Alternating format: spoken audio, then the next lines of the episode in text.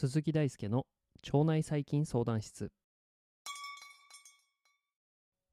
現役の腸内細菌研究者がお届けする腸内細菌相談室。室長の鈴木大輔がお届けいたします。今回はですね数年前から特に話題となっている断食まあ、ファスティングとも呼ばれますがファスティングと腸内細菌の関係を調べた研究についてご紹介いたします。断食とは食を断つことつまり腸内細菌への直接の栄養を断つということを意味します。この腸内細菌への栄養の供給が止まるとき、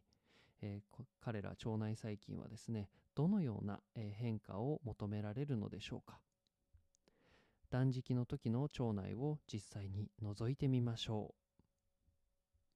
ということでですね断食について断食と腸内細菌について見ていくんですけれどまず断食の種類について軽く押さえておくとまあこれ長期間に及ぶものから、え、数十時間にで終わるものまで、えー、様々です。今回の検討ではですね間欠的断食と呼ばれる1回につき12時間から48時間という、まあ、比較的短い時間の断食をですね長期間にわたって、えー、繰り返し行っていくというような、えー、食事制限の方法を検討しています。間欠的断食は、えー、比較的簡単に行うことができて体重の減少や血糖値の改善など健康上のメリットをもたらす一方で、えー、どのような原理によってそのような健康上のメリットが得られているかという点についてはまだ不明な点があります本研究では断食と腸内細菌層がまず関係するとした上で1ヶ月間の間欠的断食が腸内細菌層へ与える影響について調査するということを目的としています。ここでは、えー、調査の対象にですね年齢によって、えー、若年成人男性の集団と中高年の集団について調査をしていました。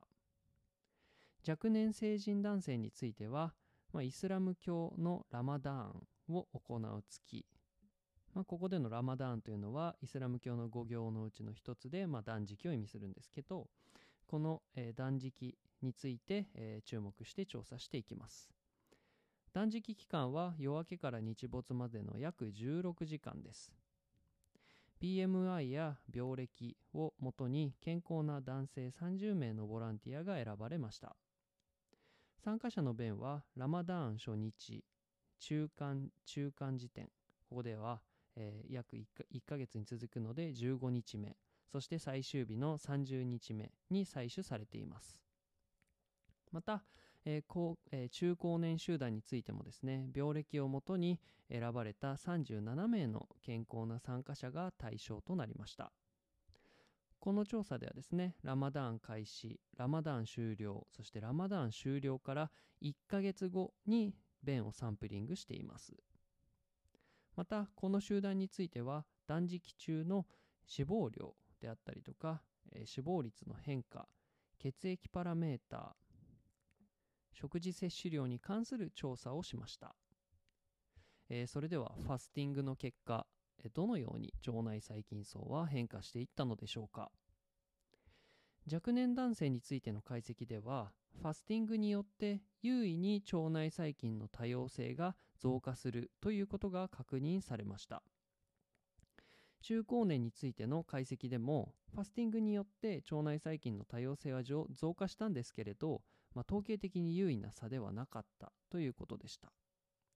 この年齢による違い多様性の増加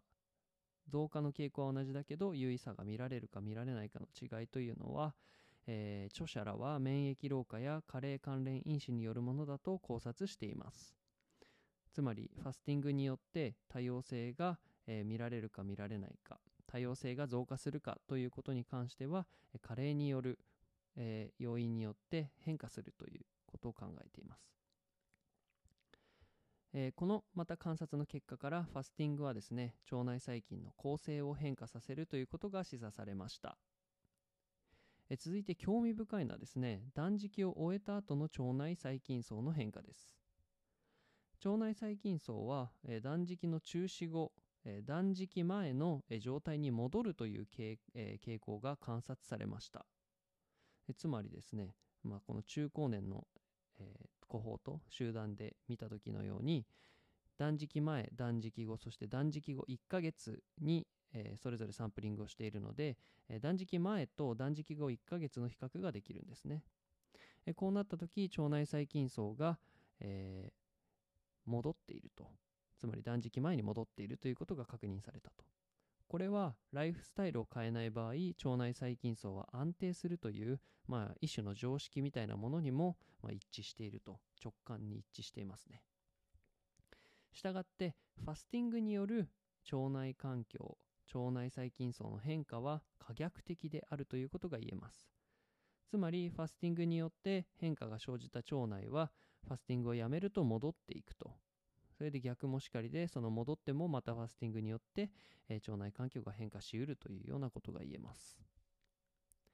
続いて、ファスティングによって変化する腸内細菌を調べていきました。若年男性の集団に関する解析では、ファーミキューテスモンに属する細菌が多く、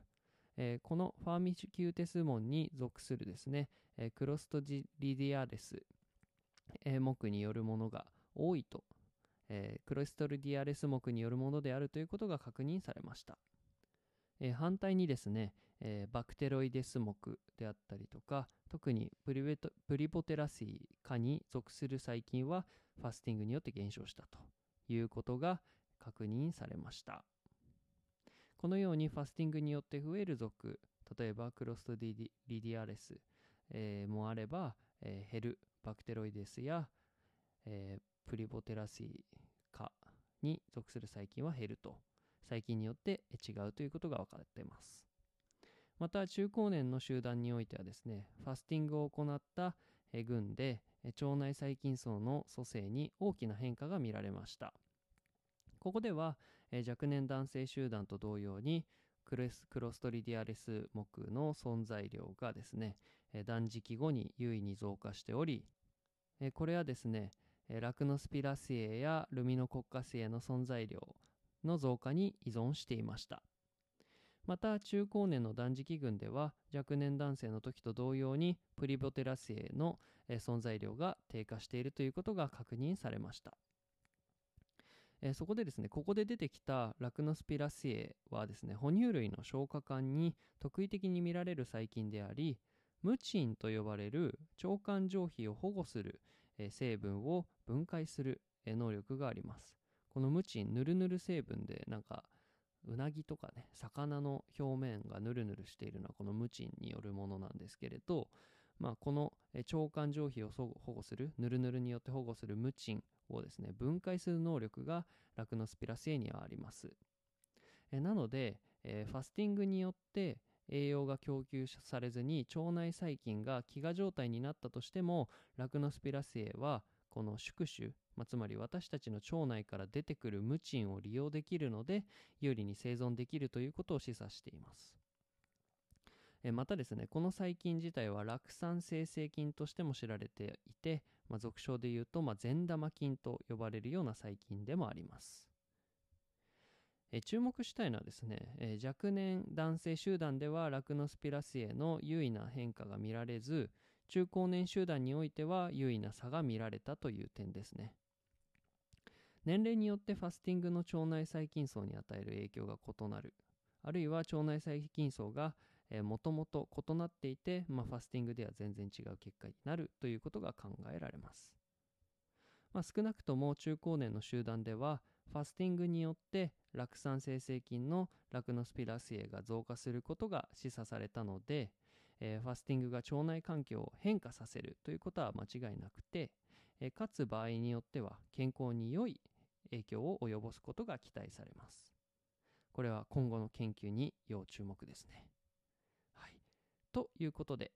えー、現在 Twitter、Instagram にて腸内細菌、腸内環境、腸活に関する質問を募集しております。たくさんの質問お待ちしております。Twitter、Instagram、ノート、Spotify のフォローもお待ちしております。それでは本日も一日お疲れ様でした。本日は断食と腸内細菌層の関係についてお届けいたしました。